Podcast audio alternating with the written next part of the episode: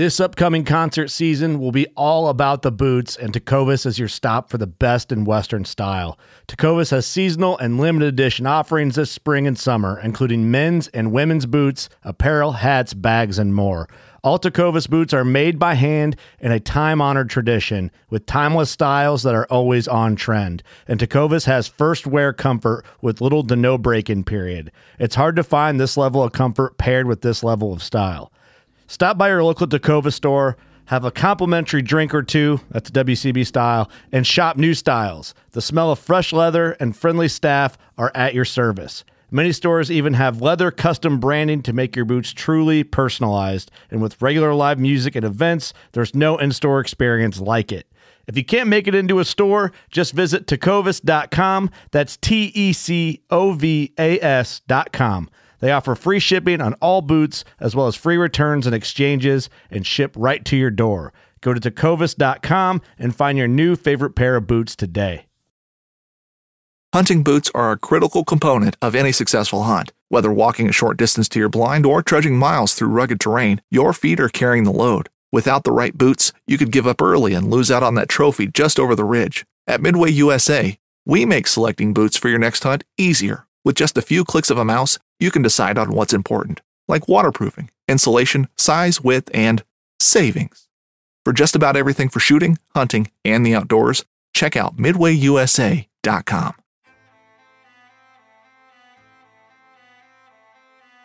So there's a reason why I started Blood Origins.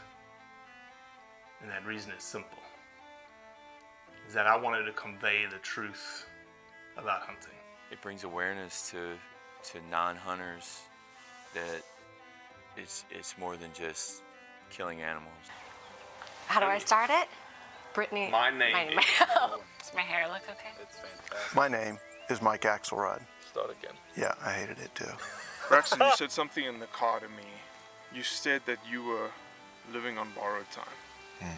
there's a perception around who hunters are, what we're supposed to be, and a, a feminist that works for a non-profit that is a hunter that has only eaten wild game for the last 20 years is likely not the thing that people think about when it comes to a hunter.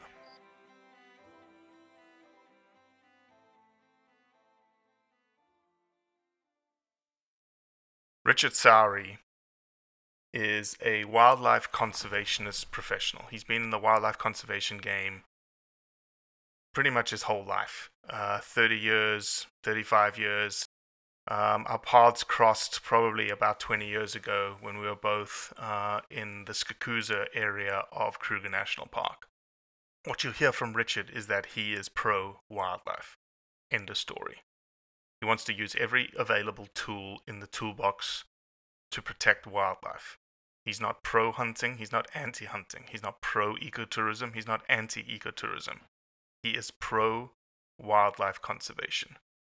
And because of that fact, he wants to look at everything objectively. How do you make each activity more sustainable? And you'll hear us hit on three elements of sustainability ecological, social, and economic. And that's what we have to look at every activity that is forwarding wildlife conservation in those three pillars, those three lenses, whatever you want to look at it at. This is a hard hitting conversation in which Richard really lays out the reality of wildlife conservation.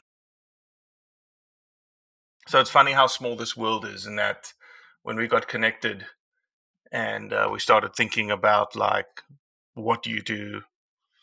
What I've done, research, education, and it seems like we were in the same place Same time. in Kruger, Yeah. same time, 22 years ago. Gosh, we must be old buggers.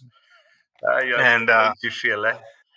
I'll tell you what, I, I honestly think I know the, the the the probably the place and the time that we interacted, and I didn't tell you this before we started the podcast, but there was a and I'm sure they still do it today, there was a science like symposium held in Skukuza. Yeah, It was the first one. Network. It was the first one. and it was with the uh, River Savannah's Boundaries program was involved, heavily involved, and everyone came together. I remember speaking in the auditorium. I was super nervous. It was like my first presentation ever about ecotones and their influence on um, sort of uh, it was a, a width um, breadth relationship down a vlei and how that uh, changed with the the gradient of the landscape. So a steeper slope meant a smaller ecotone, a, you know, a, a gentler slope meant a larger ecotone anyway. And I remember Kevin Rogers saying, "Oh, you did pretty good." And that night, I think, and Louis Olivier, the section ranger of Shingwedzi, was actually present. And I very distinctly remember him and I chopping through close to a bottle of Jameson's that evening together. That sounds Louis, like Louis.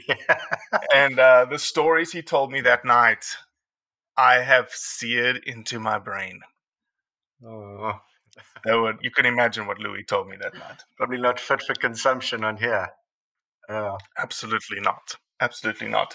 Uh, well, I typically do a very good, poor job of introducing people, but this time I'm going to do a really good job. Uh, Richard Sowry, uh, welcome to the Blood Origins podcast. I'm excited about this conversation, specifically because I'm excited about hard hitting conversations. And I know you're the kind of person that is not going to hold any punches and just deliver the truth. And that's what we like to talk about. We like to push the boundaries of, you know, what is the truth out there from a wildlife conservation perspective. And so, um, Richard Sowry, do you want to introduce yourself? Yeah, thanks, Robbie. Um, I've been conservation my whole life. I've visited the Kruger Park every single year my 50 years. I'm professional conservationist for 25 years, had great practical experience, um, a lot to do with anti poaching, but also my passion is about what we would call resource use management. So that would be about how we generate revenue and validate, justify protected areas, um, wildlife areas, game ranches, whatever you want to call them. Um, they vary in degrees of wildness, but that's sort of what we know them at as. Um, uh, we do two main ways. It's the photographic safari industry, and I've worked in that for some of the best companies in Africa for a short while. I've done trails. Um, so I'm a qualified field guide. Um, and then I've also been involved with um, managing impacts around what we would call commercial hunting, or if you want to call it trophy hunting, or whatever you want to call it, but revenue generation from hunting. So, yeah, 25 odd years around there now. Um, and it's my passion. And I'd say that's me in a nutshell. Richard, I would not think that uh, you would be a proponent of don't do anything. Do you think that? Let me ask this very maybe a blunt, straight up question, and that's what the kind of questions we like on this pod- podcast. Um, what about non like uh, ecotourism? Let's just call it non-consumptive, and I don't, don't want to point the finger at ecotourism at all because they're they're they're very good. How about a place where nothing happens? Is wildlife going to be conserved in a place in which nothing happens? Well, there's no ecotourism. There's no hunting. Uh, firstly, I want to stop you there because this um, fallacy that something's non consumptive, um, you, you do nothing and you are consumptive. Okay, so in the photographic industry, the game viewing safari areas of Africa, if you're going there for photography, game viewing, whatever, we just generally call them photographic safaris. They are consumptive of water. It's about 400 liters of water per person per day. Um, so in most of Africa, that's drawn from boreholes, or I think in the States you call them wells. But that's about that. So you can do the sums, and I say per person per day. So at some of the luxury lodges, you've got three staff members to one guest, so you can do the sums. So a 60 bed lodge is pulling over a million liters of water a month, so they are consumptive. And then hunting, we know what that is. There's a there's a little bit of the water because there's fewer people, but then you're consuming an animal, and very important to that is sex, age, how many, all of Mhm. those things. So nothing going on. Um, you are consuming. If you're not generating revenue, you're going to get what I like to call land use change. Um, and if you go to all the annals of conservation about why species X, Y, and Z, you can name them lines, whatever. You're going to find one common thing. Why is this endangered? Why is it threatened?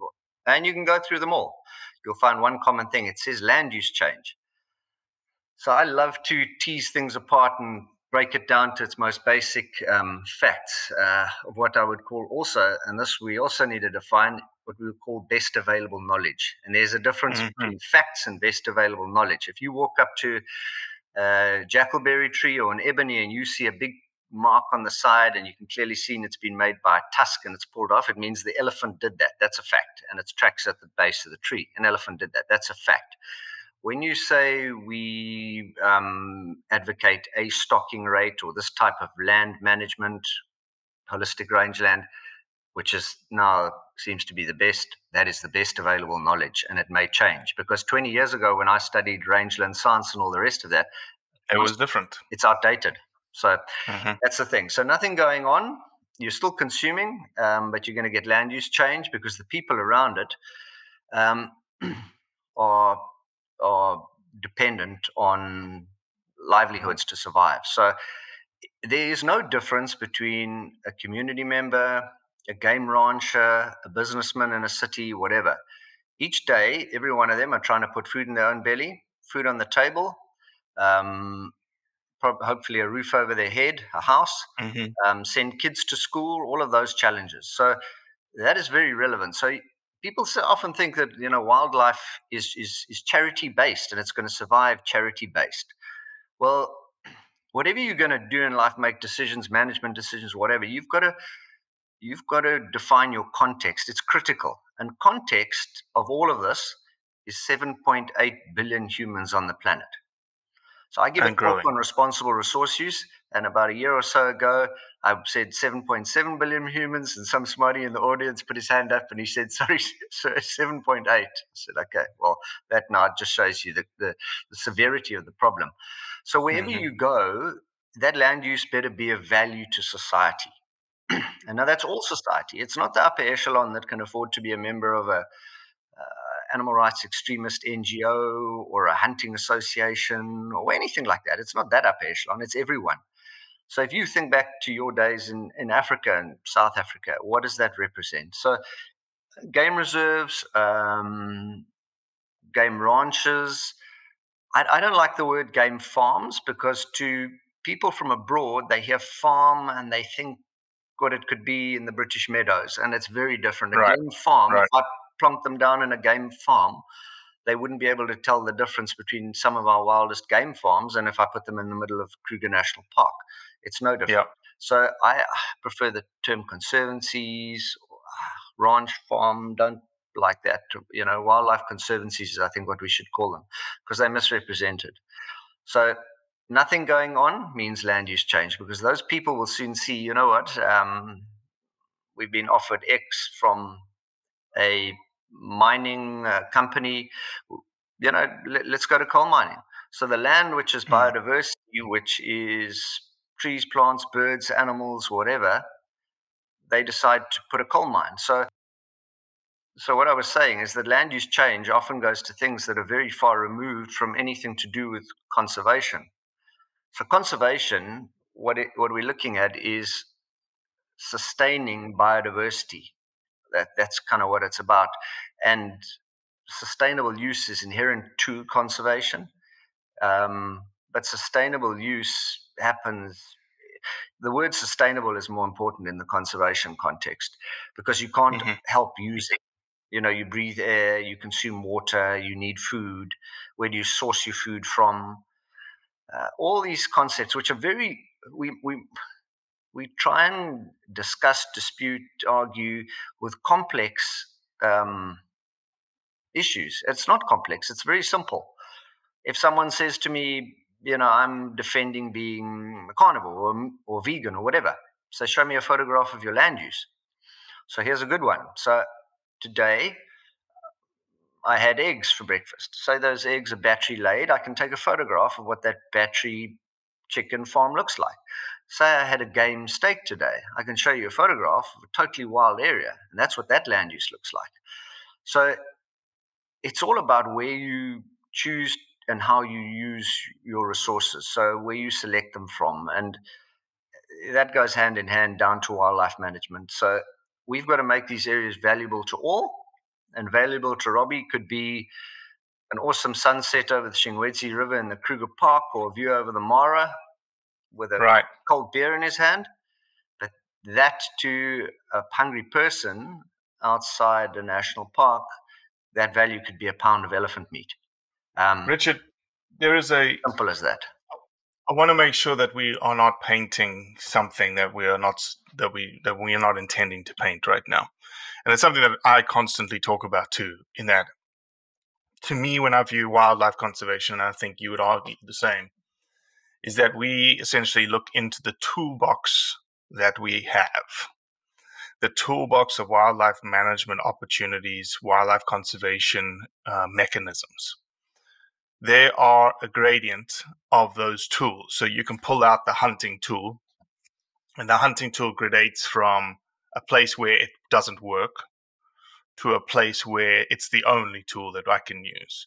Same thing for ecotourism, same thing for um, a game management, game ranch type scenario, same thing for, um, I'll even throw in the idea of the um, big NGO backed um, protectionist type scenario.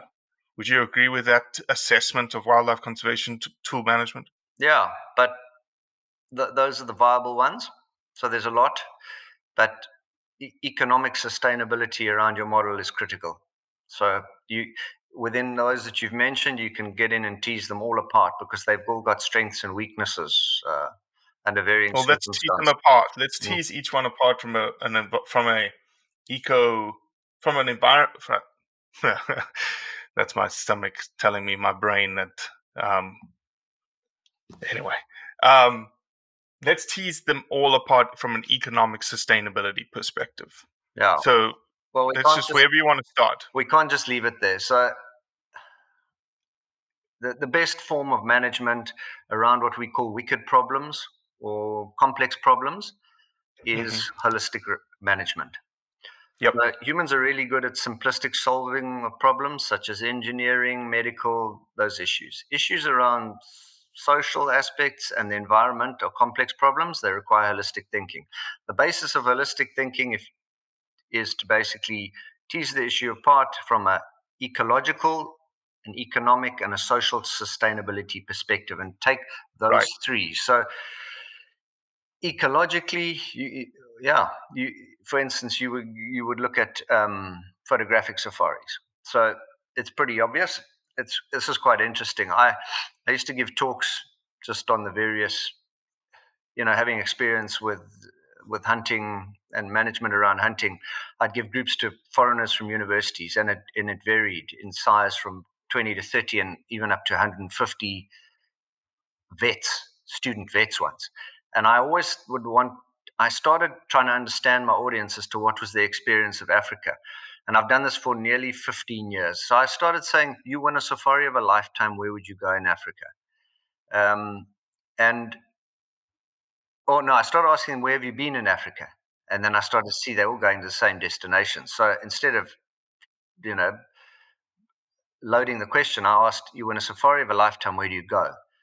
So more than 95% say three destinations. It's the Serengeti system, the Kruger system, and the Okavango system.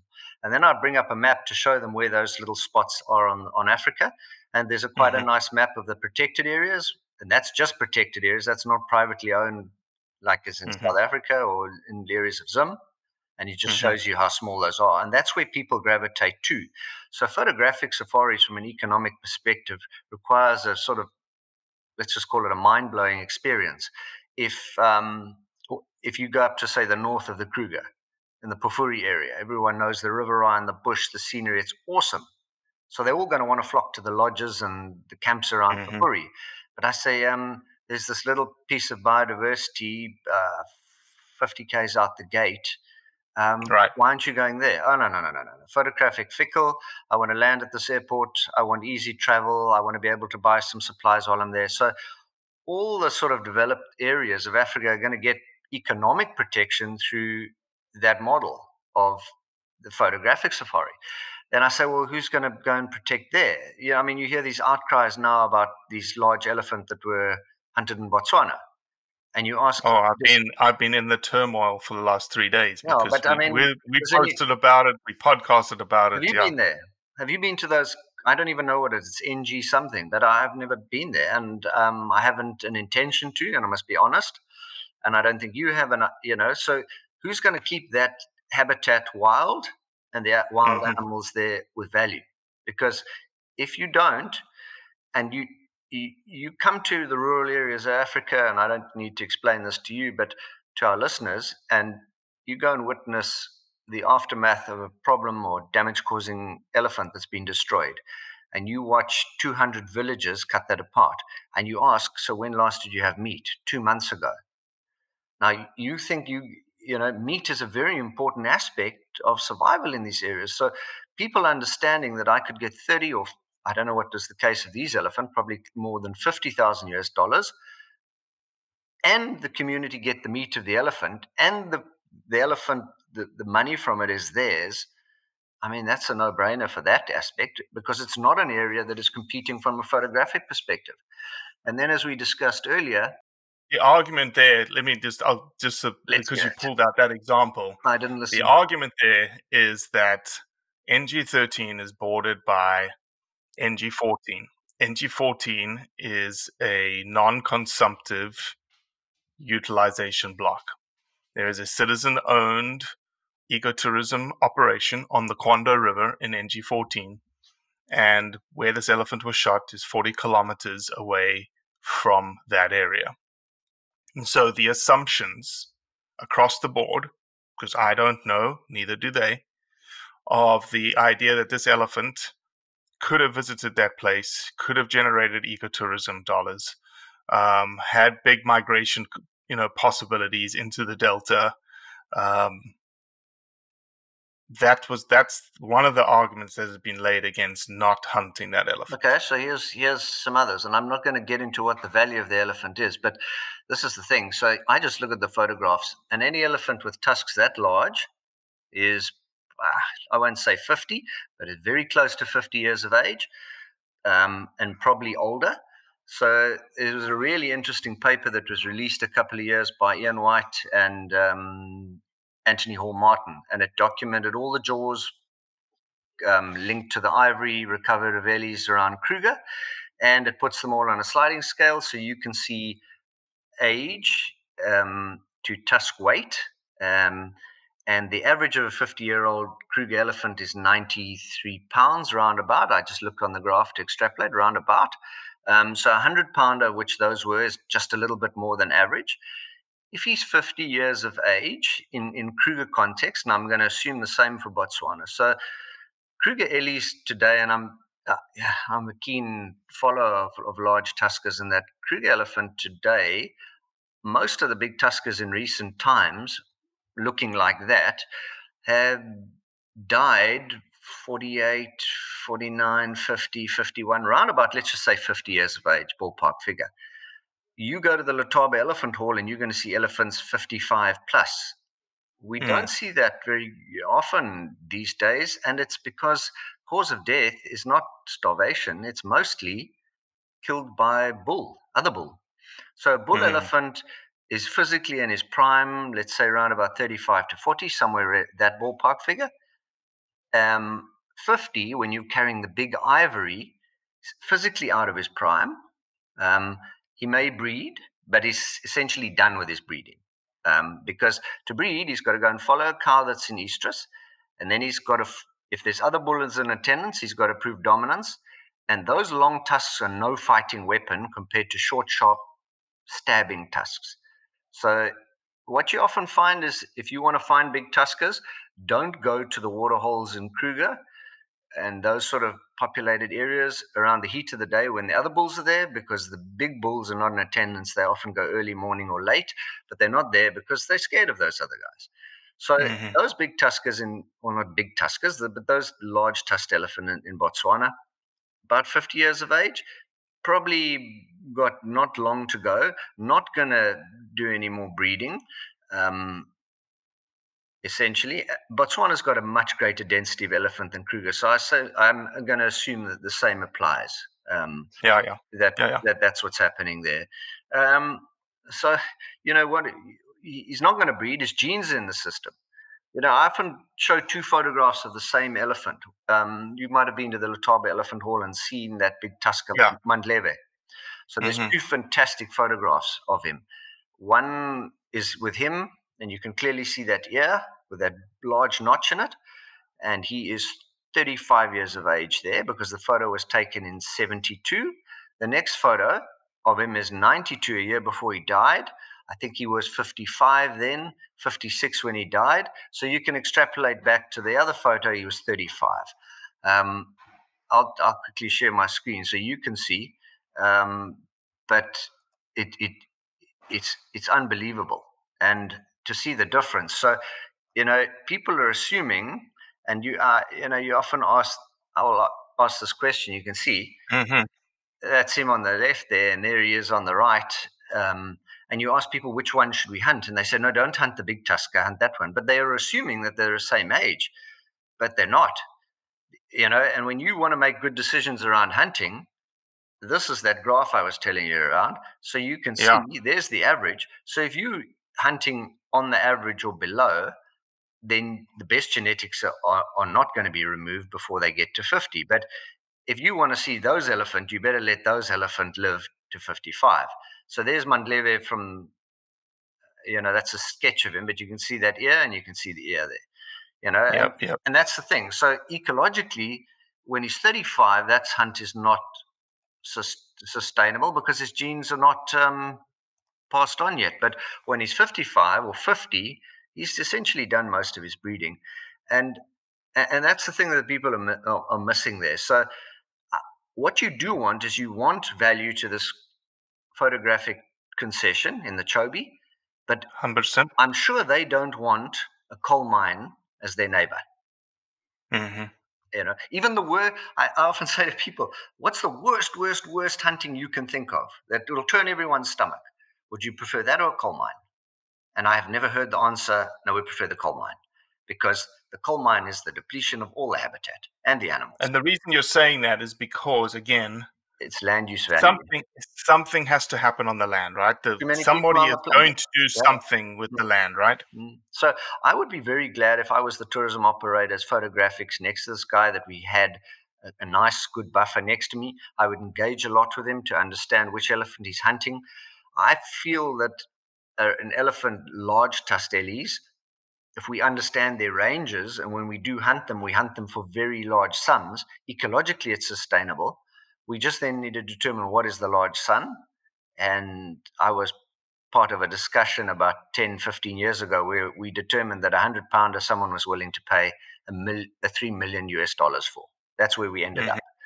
Um, Mhm. So we're saying that would be an opening bid. So if you could give get that, and, and this is only going to happen when we're all sitting around the table and making the best decisions around our wildlife's value. So that if you got three million for an elephant like that, then you could say, right, we're going to give the photographic guy X, we're going to give Botswana and Parks X, and the hunting operator X. Just say a million each for argument's sake. Everyone would be happy. But then where do you spend it? So if it's beachfront cottages and fast cars, difficult to justify in this context. Not that you know putting your kids through a good school wouldn't be a good option, but the majority should be spent back on the area, communities, um, good conservation, anti-poaching, Mm-hmm. Mm-hmm. science research.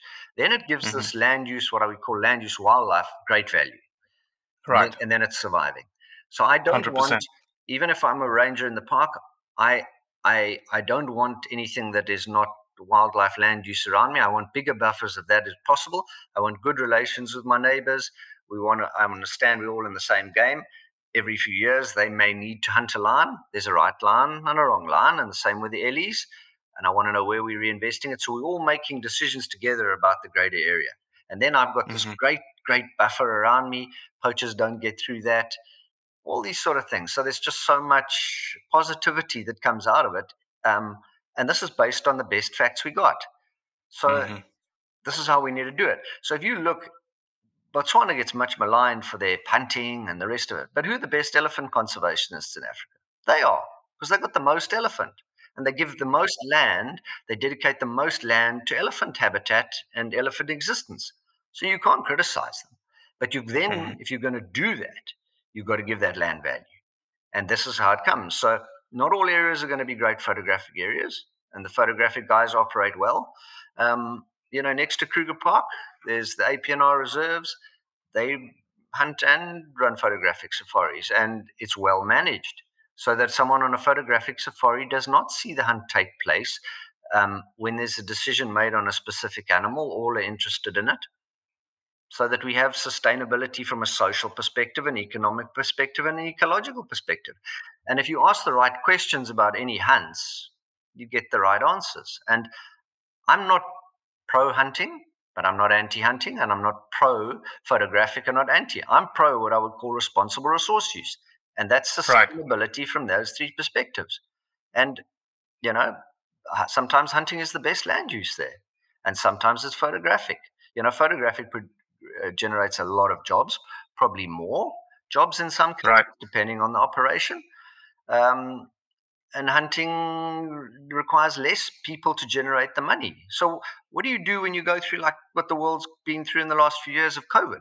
Where are mm-hmm. all those photographic guests? So, say I need 30 guests photographic to generate 100,000 US dollars. How many would I need hunting? One or right. so two. Now, what's the chance of me get, getting 30 guests in COVID times across here? And what's the chance of me getting two?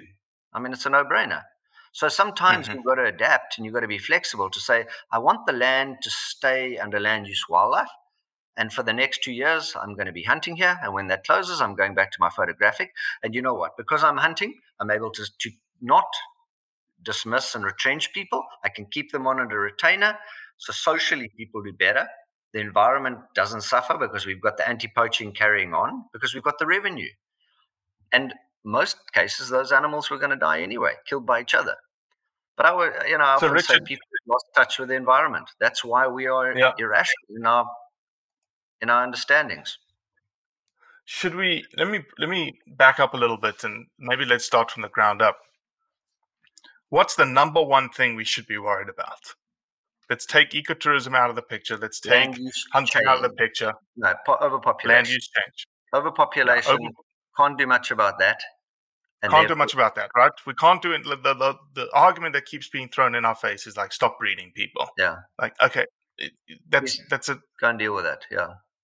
Can't deal with that. So then, what's the next thing we can deal with? Prevent land use land change. Use. Keep wildlife, the land use wildlife valuable. But obviously, we don't compromise on sustainability.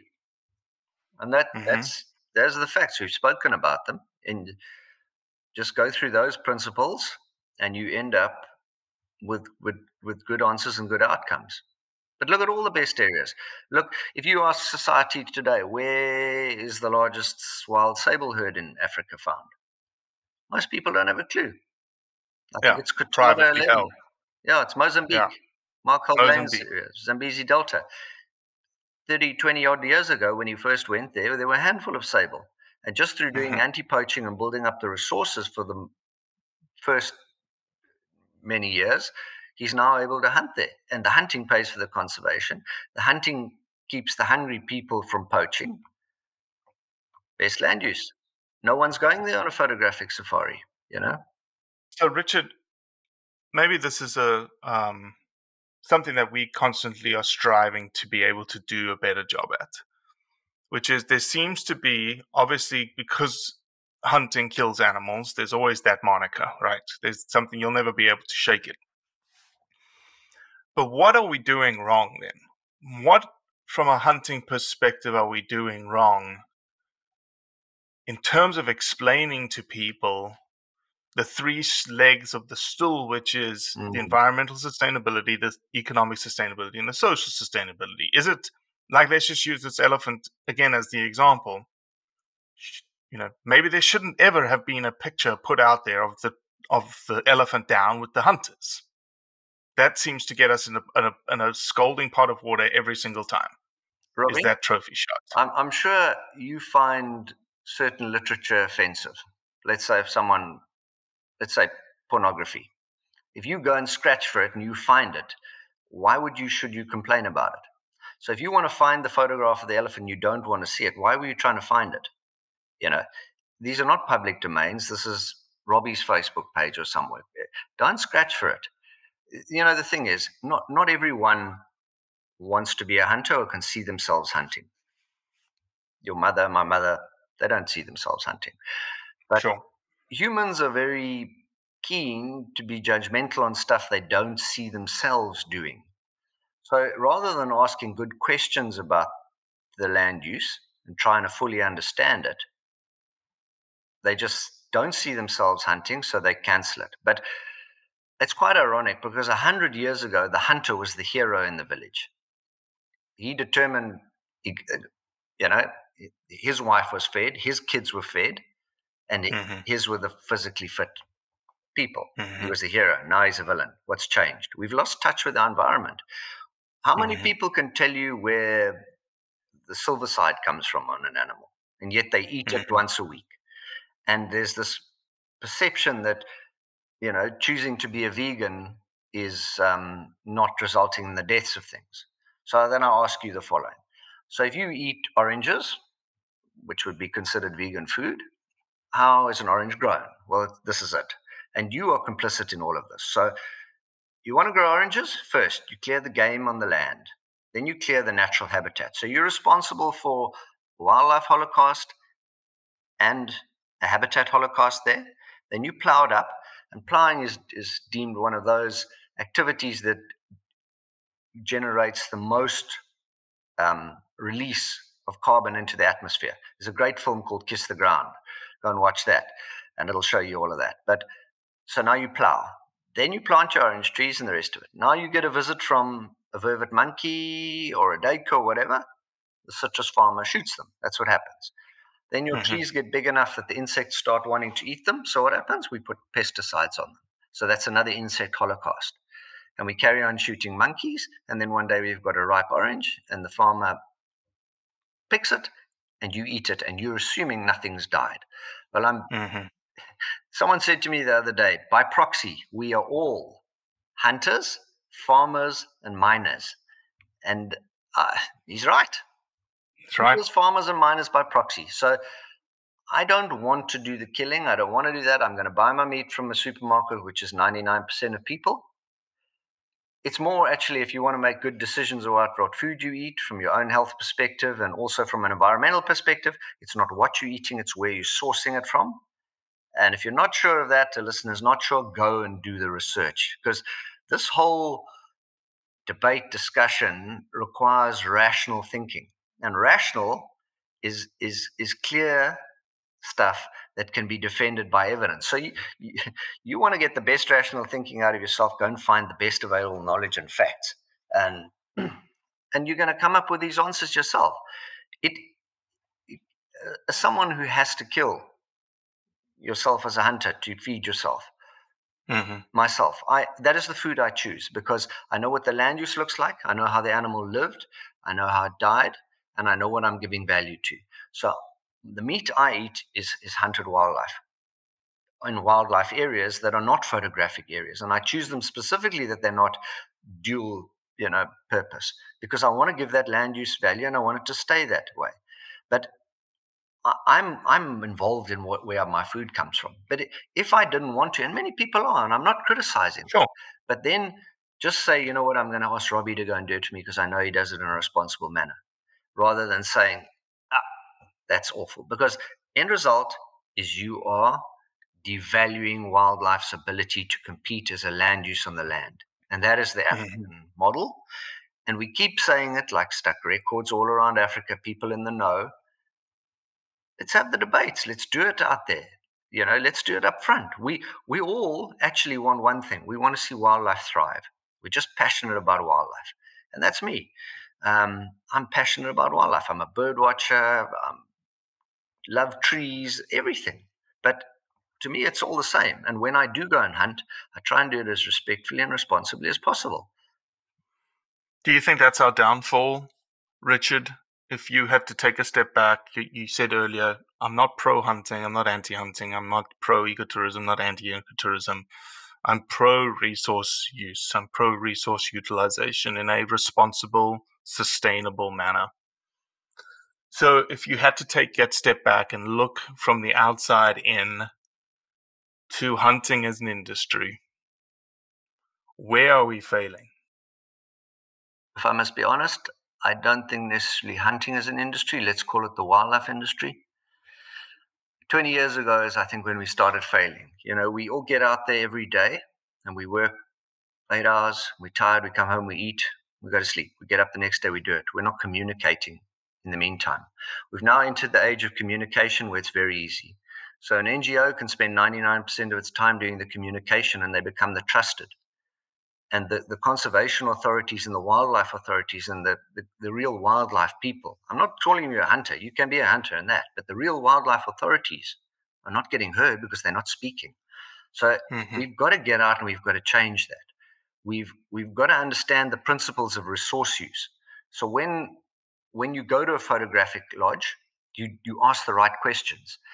And we've got a, some great hunting protocols in the in the Greater Kruger area. We've got great what we'd call lodge operations protocols, and they're the same. It's just a dovetail of each other, and it's the same mm-hmm. principles. It goes about what resources you use, your social principles, your economic, where does the money go, and all of that. So judge them on the same slate, but we need to be aware of all of them. So when I walk into a lodge you know, I, and I want or I, before I even walk in there, and I want to choose which lodge should I go to. You want to, you want to support the land use that is supporting the society around there and real conservation. So just start asking the right questions. And I think when it comes to the hunting, and you see outcries like this recent one, ask the right questions, and you never see the right questions. Bless the journalists, you never see the right questions. They don't know the mm-hmm. right questions. If they want help, we'll tell them. You know, and those are the simple things. How old was it? Where was it? Did you take the bread and butter of the photographic lodge? You know, um, what are you doing with the money? All these things. We've spoken about it for the last half an hour now. But yeah, yeah. But that's it. But the bottom line is land use wildlife is competing with other land uses. And if we value it, we will lose it. And we have i think we've turned the corner in south africa there was a period where we were just growing in, in land under wildlife it's estimated we got about 19 some say 17 to 19 million hectares of land under wildlife in south africa and that would include the Kruger park which is 2 million. That's how much land we've got under wildlife because it was extremely valuable. But if we are reducing the means by which a person can earn a living and do the conservation and the wildlife they're going to change and they're going to go back to goats and sheep and possibly something else that they're not going to get hammered on social media doing. And that's senseless. So let's keep giving wildlife value. Let's get in the discussions about how we give it value. Um, but the only real two that generate the revenue are those that sell the experience the photographic experience and the hunting experience. And yeah, that's it for me in a nutshell. But it's not that complicated. We're thinking way past what's important. No, you're right. And I think you nailed it on the head. And that's one of the things that, you know, we're striving to do in Blood Origins is the whole communications piece. So I'll use this elephant again as an example. Typically, the hunting community would enter into a closet and say, We don't want to talk about it. Mm. We're done. Versus, let's get the facts out there. Let's have a conversation about it. Let's have a dialogue about it. Let's talk to the people in the know about it. Mm. Um, I think that's important. Naturally, that comes with issues, right? Right now in our media age, but it comes with issues because we don't communicate. We mm. haven't communicated. We don't tend to like to communicate. Um, things like, you know, what you do every single day on the ground, or lots of other, let me just, I won't use you as an example lots of people that are in the resource utilization game doing good things for the economic sustainability, the social responsibility, and the ecological sustainability happen every single day. And again, I'll, I'll, I'll look to hunting. It happens every single day, but nobody's talking about it mm. because that's just stock standard. It's what we do every day. Yeah. We we we're doing habitat management. We're meat, we're doing meat drops. We're taking the local tracker's wife to the clinic an hour away because she, she needs medical help. But nobody documents that kind of stuff because why would you? Why do you need to? That should happen. But today you do need to. Yeah, we have to. But it, it's just about mm-hmm. getting the true story out there. Because as wildlife yeah, lovers, and you come from that background, scientific, wildlife, we're wildlife guys. We don't have a problem mm-hmm. with hunting as long as it's done properly. Mm-hmm. Simple. No, exactly. As long as it's done properly. I couldn't say that any better. And ask the tough questions. We have to be able to answer the tough questions. Did you do it properly? Well, we can, was that appropriate? We can define that those categories, and we do a lot of the time. And it's just about mm. justification. But it communication is long overdue, and we we just got to do it. So we got to keep speaking when asked to answer the questions. There's nothing to hide, and if the, if someone doesn't agree, let's have a debate about it. Let's bring the facts to the table. Yeah, hundred But we don't want to see wildlife 100%. go. So we exactly. we need to stop. We don't want to see wildlife go. So let's let's utilize all the tools in the toolbox, mm. all of which need to be looked at exactly responsibly. And don't dictate to the landowner. The landowner will choose the one that works best in that area naturally. Simple. Mm-hmm. People have done it in South Africa when from the emergence of, of, of game ranching and you know conservancies, say 30 years ago when it really took off till now. Well, not now. Let's say 10, 15 years ago, and then things started to tighten up, and that shouldn't happen. Yeah, hundred percent, hundred percent. Well, Richard, it's been amazing. Um, yeah, I, I guess you know we could talk for hours. Mm. Um, and uh, maybe what I will do in the future, um, I don't know. We'll, we'll, we'll see. Maybe in the future, when a controversy comes up like this elephant, maybe it's something that we can hash out. Yeah, let's know, you know, it. obviously, the good and the just bad. unpack it and uh, good, the good, the bad, and the ugly. And because I think people want to have a yeah you know, and we try to stay again. We, yes, we want to convey the truth about hunting from a blood origins perspective, um, the good, the bad, and the ugly. Yeah, because we're not a panacea, we're not a silver bullet. We are again a tool that is that works very, very, very well mm. in a lot of places. But and at the end of the day, we all want wildlife. We want better wildlife. We want healthier wildlife. We want sustainable wildlife. And so we have to be stewards of that wildlife and make sure that it's being done correctly. Exactly. Get up every day and fight for that. Exactly. It's actually the biggest exactly. threat to wildlife is the devaluation of it. Not poaching, not other stuff, just the devaluation of it as a viable land use. Mm-hmm. Mm-hmm. Well said. Good. Richard, thank you, my man. Pleasure, Robbie. Thank you. Well, that's it for today. I appreciate you listening, as always. Leave a review, share it with your friends, and most importantly, do what's right to convey the truth around hunting.